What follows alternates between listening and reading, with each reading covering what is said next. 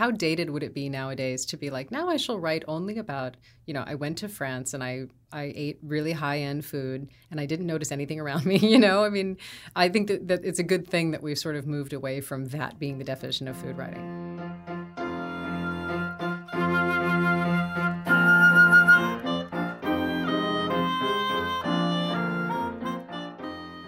Hello! Welcome to the Corner Table, Capital Times podcast about food and drink in Madison, Wisconsin. If the farmers markets and restaurant kitchens in Michelle Wildgen's novels sound familiar to a Madison listener, that's because they were directly inspired by the places we know and love. Michelle is a novelist, an editor for Tin House, and an educator who lives in Madison and uses the food culture here to inform her work. I am your host, Cap Times food writer Lindsay Christians, and this week on the podcast, I talked to Michelle about what makes food writing meaningful and memorable. We talked about some of the writers she loves and how she helps new writers translate their experiences with food into words. Enjoy!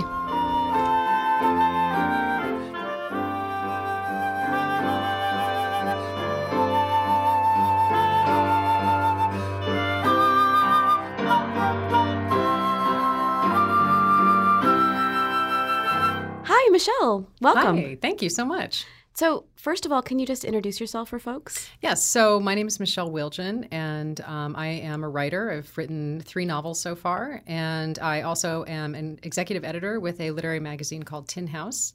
And lastly, I uh, co founded um, the Madison Writers Studio with Susanna Daniel, who's another novelist here in town, and we offer various kinds of writing workshops. Are you doing any workshops this summer? I am. Um, I'm going to be doing one that's all about just playing because I feel like we do so much really like craft based writing, like, you know, do this, do that, learn this, learn that. And I just thought, you know, sometimes writing can be really fun. Let's just stretch ourselves and do a workshop that is just for creative inspiration. So that's what we're going to do. And then I have a big revision workshop going on right now with people who have full drafts of their books and they turn them over to us and we read the whole thing and we devote ourselves to talking about each person's book. Oh my goodness. It's it's a great class. I really love that. That sounds amazing and scary at the same time. I think it is. It's not so scary for me, you know, but it, I think it is for them. No, no, no, for the writers. Yes. yeah, I'm fine. Yeah. The question that I kind of first have for you is why you think food and our experiences around food provide such rich fodder for writers. I mean, for me, there's a couple of different reasons. Um, practically speaking, it's common to everybody, right? Everybody has some kind of food experience, and it's a really elemental one that serves such a major need for us that we tend to have strong feelings about it one way or another. Um, but I think it's also really helpful because you can use food to talk about almost anything in fiction or in nonfiction. You know, you can use food to talk about family relationships. You can use food to talk about class or about religion or about region or about the moment in a particular relationship or about change um, because it, it reflects all of that stuff. Um, so it's just a useful tool. And then there's the fact that I just really like seeing those words on the page. Like for me personally, it makes me happy to talk about that. Um, so I also just get pleasure out of returning to that subject. So that leads to my next question, which is when you're teaching write- writers how to translate some of those experiences around food, those family relationships, those moments of change, um, those you know issues of, of religion that that evolve over time. How do you sort of coach or bring that out in writers? Oh, you know, it's it's a couple of things. One of the things I ask them to do is I really try and get them to pay attention to their language, um, sensory language, and so I remind them like this is this should be involving all of your senses if you can, and show them a few different examples of writers who do that beautifully. Um, and that includes that doesn't have to be a pleasurable sensory experience, right? It can be something very unpleasant, and sometimes writers have a lot of fun describing um, something that is deeply unpleasant to eat. So it's just sort of sparking their imagination and thinking about language. But I also ask them to write about things that have emotional resonance for them. Um, if I ask you to write about, you know, some arbitrary topic that just doesn't really matter to you, then you're just not going to have that much to say about it, I think. Um, but if I ask you to write about, um, as you know, sometimes I'll ask you to write about a memorable meal. And I tell students, you know, this doesn't have to be the best meal you ever had. I'm not asking you to write about a six course gourmet meal you had, unless that was memorable for some other reason. Um, you could be writing about the time that you had a bowl of cereal with no milk and you were sitting with your younger brother out on the back porch. And it, that will be memorable for some other reason.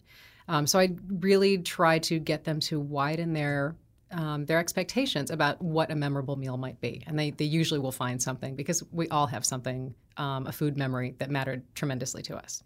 It's interesting as you're talking about that. I am remembering some of the writers that I work with for mm-hmm. a column that we do here at the Cap Times, and I'm usually sending folks kind of all over the county, you know, to go to little hole in the wall places or find interesting things for this column. And I've realized over the years that it's not always enough just to send them out and say, write about this coffee shop, because you have to find the thing about the, the coffee shop that makes it interesting or that makes it unique or different or special. Right. And oftentimes that's the people mm-hmm. or the, you know, sort of the history of the place yeah. or the people who are coming there mm-hmm. and like what kind of crowd they get and, mm-hmm. you know, the folks who are the regulars but it's not always just in like what was what did the muffin taste like right yeah it's that whole feeling and is that something that you're able to find out or do you ho- hope to match the writer with a kind of place that they will connect with that's what i've been doing more of okay and because one of the things i discovered is that if i send writers to places that don't spark their imagination or don't interest them mm-hmm. i shouldn't even say spark their imagination but if i'm sending a writer to a place that doesn't excite them or interest them the copy I get back to edit is boring. Right. It ends up serviceable. Yeah. A serviceable description of a muffin. Yeah. Yeah. And what you, what what I've discovered is that when I'm sending, I, I sent a one of our freelancers to write about hibachi mm-hmm. with her young son. And so we got the descriptions of like the flipping food in the air mm-hmm. and this theater and like kind of the, a little bit of the history with Benihana, you know, in the 80s and 90s, you know, these Japanese food as theater. Yeah and it was it sparked the writing That's just perfect. sparked mm-hmm. and i thought ah how can we do more of this kind of thing and so you know sending someone to a place where they actually have an interest or a connection or sometimes i'll send folks in and say i need you to find that mm-hmm.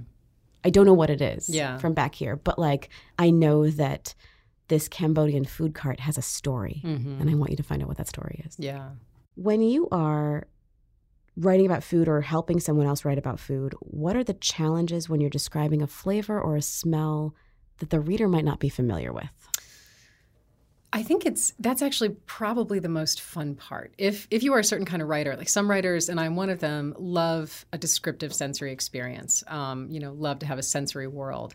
And so for me, that's that's a real pleasure. Um, so when I'm working with a writer, especially if I've asked them to write about food for us, I want to see before I even have asked them. I want to see that they take pleasure in that kind of thing, um, and that that's where your language skills come in. And you know, you're using something unexpected. And um, I remember having to describe the taste of foie gras back when I was a waiter at L'Etoile.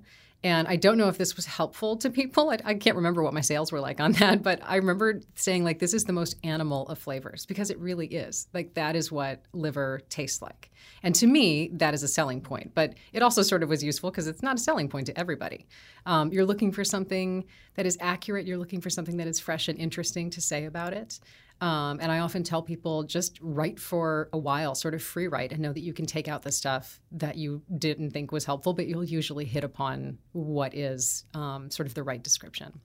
I always kind of come up against dominant culture mm-hmm. and, you know, trying not to sort of compare everything to whatever mac and cheese or like oh it's it's this kind of a dumpling that kind of challenge is interesting because you you are sort of looking for the thing that makes it different and unique and, and descriptive mm-hmm. but also you don't you want to make a connection for the reader so that they have mm-hmm. have a mm-hmm. way of connecting to it or understanding it yeah and if you get stuck with that sort of received language then we just sort of shut down right away we're like well i know about that you right, know exactly yeah. when you are editing creative nonfiction or personal essay that includes descriptions of food, what kind of things are you looking for? Um, are there things that make it special? Talking about kind of the submissions you get at mm-hmm. Tin House, what kinds of things you sort of talked about descriptive language? Are there other things that kind of make it pop? Yeah, I mean, I want to see a voice, and one of the things that I tell people about sending work to um, to us anyway for the food section is that if it's going to work for another magazine, um, then it probably won't be quite right for us. And often, what I mean by that and what I see um, as a recurring thing is this sort of surfacey treatment of something that's a little, it'd be great for a glossy magazine. And frankly, they should send it there and make a whole lot more money than I can pay them. But um, if they want to write for us, I want some element of strangeness to it, or unexpectedness, or weirdness, or tension. And that can come in talking about a food that maybe doesn't have an entirely positive association for you, and you have to sort of dig into your mixed feelings about that. Um, I just worked with a writer on a really fascinating essay about her feelings about ice cream.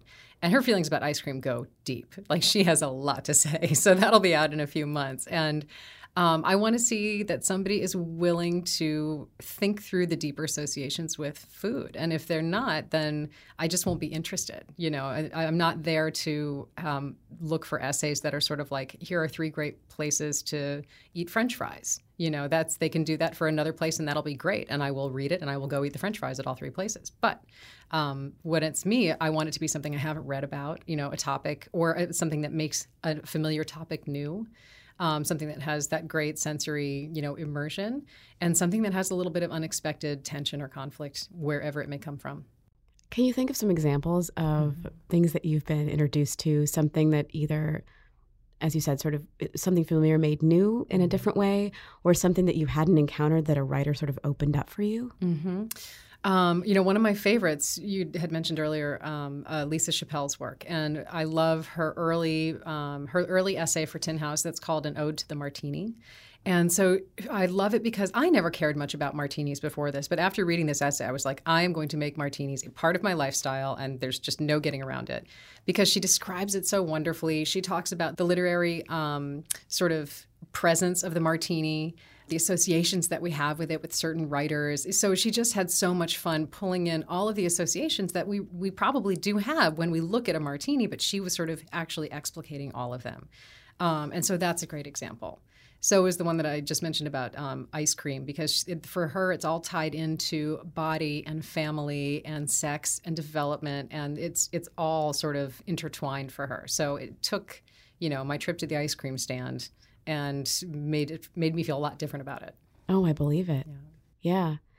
yeah. It, you talking about sort of martinis and like the writers and other things we have associated with them made me think sort of about Ernest Hemingway and daiquiris. Mm-hmm. And there there are a lot of I think those literary associations that we have with food when you think about writers who have done just really beautiful or powerful work, sort of writing about food, either in fiction or nonfiction, are there names that come to mind that you think folks should read? Oh, absolutely. Um, in the last few years, Gabrielle Hamilton's Blood, Bones, and Butter um, is a wonderful memoir about her early life and growing into becoming a chef. And what I love about that is the first couple of chapters, she talks about her childhood and the way her family ate and the way her mother cooked. And it's not only an incredible portrait of her mother, just as a person, but all of the food description um, is both tantalizing, but she also is not afraid to talk about like the farms and you know the milk and the cows. And I, I'll I won't use the word she uses, but she's you know she really is taking a full measure of what we're talking about when we talk about these things. Um, Laurie Colwin has always used food beautifully. She um, has been dead for a long time, but all of her works are still in print because people have a passionate following for with her. And um, she had columns for gourmet that are collected in home cooking and more home cooking. But then she also used food a lot in her fiction. And so she was really formative to me about how she would use food to characterize different people um, to make the scene feel both pleasurable and meaningful. And um, it just is a constant thread running through the way she looks at the world. So I return to her all of the time. There are images from both of those writers that I think about frequently when I'm cooking in my kitchen. Gabrielle Hamilton has a little anecdote about washing greens under hot water and they wilted and she didn't realize mm-hmm. she just thought she would wash them in, in the water that felt best to her hands oh I thought you were going to tell me like she uh, because my first thought was like that's a bad idea, and then I thought maybe you'd say like no, that's how chefs do it. Like it's some special secret thing. She was no. a kid, yeah, okay, and she didn't realize. She wrote a wonderful essay recently for the New York Times Magazine that was about dinner parties. I think I read that. It was awesome. Yeah, I remember I was sitting in a coffee shop in Milwaukee. I was there for work, and I was just sitting at this coffee shop reading this essay about dinner parties and thinking about my friends and our dinner parties. And I started to cry in public. That's always good. and I thought, this is what good food writing does, yeah. Or good writing. Yeah. And that's why, I mean, that's the other reason why we why writing about food is so useful because we gather around it. Um, I was writing recently about like family novels and YA novels, and I was like, you know, no wonder this stuff is also important because the whole human drama is crammed into like a single house, a single building, and that's why writing about family gives you so much to discuss. And I think it's the same with meals. Like we end up together at the table, and whatever we're feeling, I don't believe that it goes away so we can have a nice meal together. It very much informs, you know, what's at that meal together, and we learn things from each other. Like I feel like I learned how to entertain from my friends. There are things that I didn't know as a young adult that I learned because I got invited over to somebody's house, you know? And so that has a lot of resonance for me. I think that one of the challenges that I encounter in my work a lot is that I am trying to take an experience that is fundamentally fairly personal. You're you're taking food into your body and you're you're processing it through your own lens and your own experience. But I, especially like with restaurant criticism, I need to put it in a context where anybody who goes to that restaurant can have a sense of what they might experience mm-hmm. when they're there. Yeah. Um, but I also want to, you know, have that kind of personal voice. And it's, I, I find that to be a sort of an interesting tension and yeah. challenge. Well, and also with criticism too, because yeah, it, it is you. It is your personal opinion, but it can't be so idiosyncratic that it's not remotely helpful to anybody else. Exactly. Yeah. One of the things I also find really interesting, I write about wine and spirits. And you mentioned Elissa Schappell. She wrote she's writing about chartreuse, mm-hmm. I think, for mm-hmm. the current issue of Tin House. Mm-hmm. And she's written about absinthe and she's written about some other um, other experiences she's had around sort of the spirit world. Mm-hmm. and I wonder when you when you are working with essays like that or work like that, there's a lot around spirits that mm-hmm. that is also sort of touching upon or cousin to like the pathology that we have around drinking and the problems with drinking culture. And I wonder when you're working with essays like that, if, if that's something that's in your mind, if you're thinking about about that as well. It depends on where the essay starts and what our goal is for it. Um, I think ideally, though, you will account for it. Um, one of the most interesting things that Elissa has done when I've worked with her on these pieces is she wrote about, with the absinthe piece, um, that she has a kind of epilepsy that is exacerbated by using these like psychogenic, you know, um, substances. And so she didn't realize what she was doing to herself when she got really into absinthe for a while in Portugal, like 25 years ago or something. Um, and so part of what made that so wonderful was that we would say like okay tell me more about this tell me more about what you really felt and this is not easy for a writer to do um, it's easy for her in terms of her language and her beautiful writing but you know there's an element of self uh, examination with any good nonfiction that can get very uncomfortable. And so you have to be kind of sensitive to it as an editor but also uh, it's sort of my job to to prod at those things. And i try to walk the line between saying, you know, we we're trying to write the best essay we can, and that's going to involve some discomfort for all of us, but also it's it's just an essay. It's it's not psychotherapy where I have to torture you, you know. So I, I try to be respectful of that, but I will usually ask the questions a few different ways and see if I can get an answer that we're all comfortable with. I don't think I'd ever read a piece that that treated sort of a spirit or you know because usually it's one or or the other. Mm-hmm. It's we're going to talk about the history and the tradition and the culture, mm-hmm. or we're going to talk about my personal experience with this thing. Right. And I I will never forget that essay because it it it got so it did get uncomfortable. Mm-hmm. It got mm-hmm. personal mm-hmm. because it's about both of them and you never see that. Yeah, I, I specifically wanted to talk about her work today in part mm-hmm. because I thought, my God, how do you how do you do that? How do you yeah. balance something like that? And yeah. just and it's it seems to be on such a a careful a careful weighing, a careful balance. Mm-hmm. I think some of it is paying attention to sort of it's how you set it up, what's the lens, and you want to sort of account a little bit for that little sort of frisson of something is going to happen in here that will be a little different, so that when it comes, maybe it doesn't feel like a total 180. Um, and how long has it been since you went to the dark side in that essay, and how long did you stay there? And so you know you sort of want to balance out your elements a little bit, um, but that's it's very much done by feel. Um, did you ever read Sara Roahen's book, um, The Gumbo Tales, or Gumbo Tales, not the? No. So she is a writer who grew up in Fort Atkinson and moved to New Orleans and lived there for maybe 10 or 15 years and fell in love with the city. And she originally wanted to write about falling in love with New Orleans as a transplant, but while she was in the middle of the writing, Katrina happened. And so instead of just writing about all the little mom and pop places to get gumbo that she loved, she was writing about the attempted recovery of all these places. Not all of them made it back. But she writes really beautifully about um, the Sazerac. And within uh, which is this cocktail that's very popular in New Orleans. And one of the things she's talking about in there is the way the city was using drinking after, you know, Katrina to sort of recover and how it had taken on a different kind of emotional tone where people were just like, no, I need this. I'm going to be drinking this. Um, it's not just having fun right now, but like we are really struggling. And so that's another person who handles that really beautifully. I have been sort of going back into Anthony Bourdain's work and um, I have queued up, I haven't watched it yet, but I've queued up the episode on Beirut, mm. No Reservations, mm-hmm. where essentially it looks like they went to Beirut to write a specific story about food and they ended up covering a war. Yeah. And it, it's sort of how we're looking for one thing and we end up in a different place. Yeah. And I think any kind of writing or research that that does that is is kind of fundamentally exciting and, mm-hmm. and maybe has the potential to change you. Yeah. And and I think you want to pay attention to that. I feel like how dated would it be nowadays to be like, now I shall write only about, you know, I went to France and I I ate really high end food and I didn't notice anything around me, you know? I mean, I think that, that it's a good thing that we've sort of moved away from that being the definition of food writing. Yeah. I was curious about your research process. Um, when you are when you are working on some of your novels, um, you, there's a lot that sort of either takes place in restaurants or that is mm-hmm. informed by that. And I know you've got a history uh, working in some local mm-hmm. restaurants here, but I wonder, you know, do you still do that kind of research when you're thinking about like I'm going to be setting this portion of my novel in you know a food kind of context do you mm-hmm. still do that kind of research i definitely do um, my third novel bread and butter was set in the restaurant industry and i had worked in the restaurant industry you know waiting tables in high school and college but then after i graduated from college i wanted to learn about food and wine and i needed a job so i thought well i'm going to try and go to the best restaurant i can and hope that they'll teach me so that's how i worked at l'étoile for like three years um, but by the time I was ready to write about the restaurant business, a lot of time had passed. I had only always been front of the house. I had never run a restaurant. Um, so even though I was my interest was sparked by that experience, I had to add a lot of knowledge to that to be able to credibly talk about opening up a restaurant, which is what these characters are doing. Um, so for that, I read a lot of books, the Michael Ruhlman books about um, the life of a chef and the soul of a chef and the reach of a chef. Um, I think I'm getting those titles right. Are really helpful.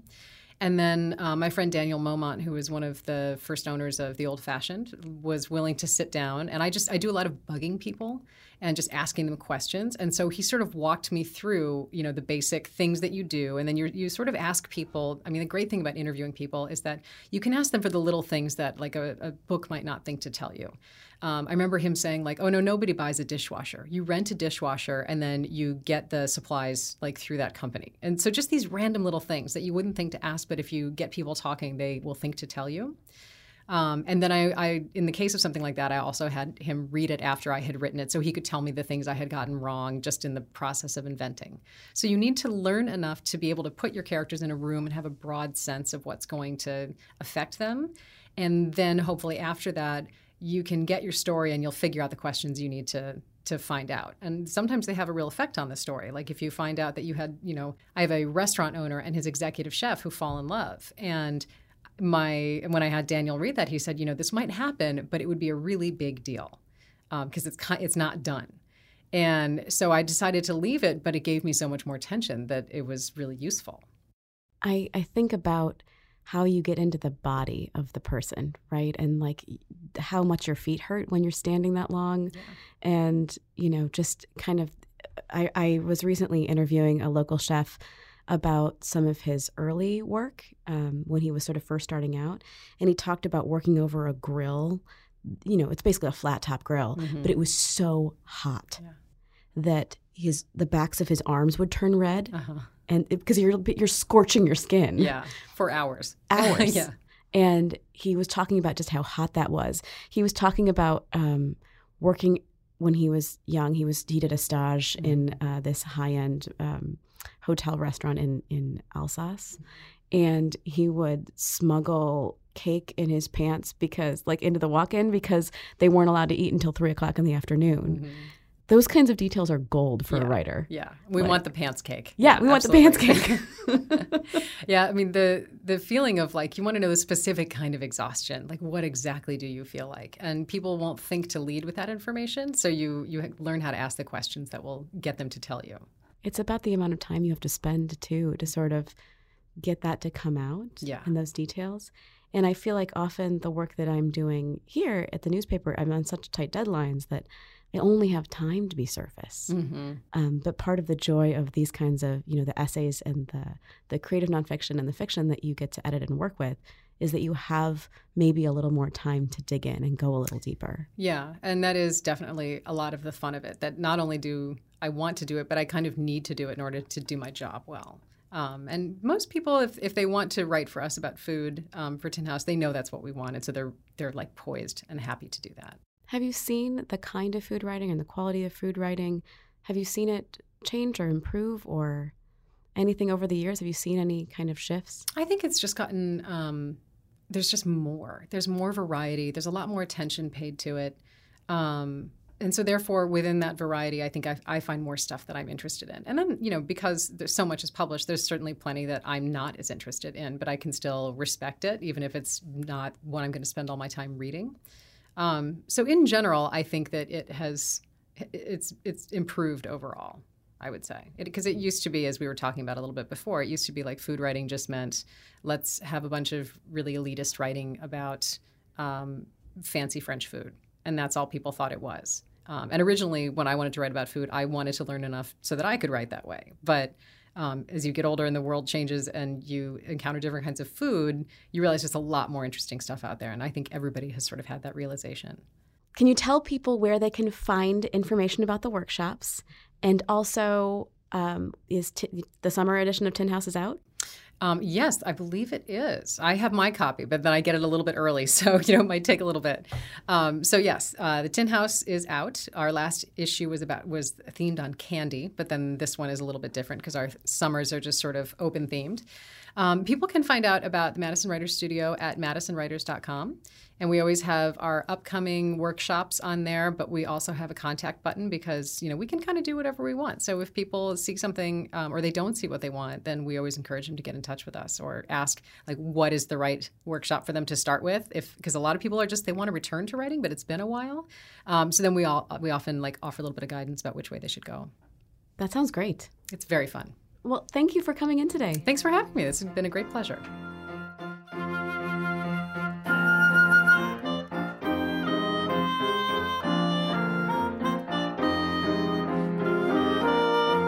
This has been The Corner Table, a podcast about food and drink in Madison, Wisconsin, produced by the Capital Times. Our music was composed by Patrick Christians. Michelle Wildgen is the author of You're Not You, But Not For Long, and Bread and Butter. You can find out more about her at her website, Michelle Wildgen, that's W I L D G E N, dot com, and find more food and drink news at captimes.com. Subscribe to The Corner Table wherever you get your podcasts. I am your host, Cap Times food writer Lindsay Christians. I'm going to be taking a break in the month of July, so for the next few weeks, enjoy some of our favorite archival episodes about acoustics in restaurants, the great taste of the Midwest, and more. My wish for you this summer is a lakeside picnic with cheese, crusty baguette, and a bottle of cold rosé. Cheers!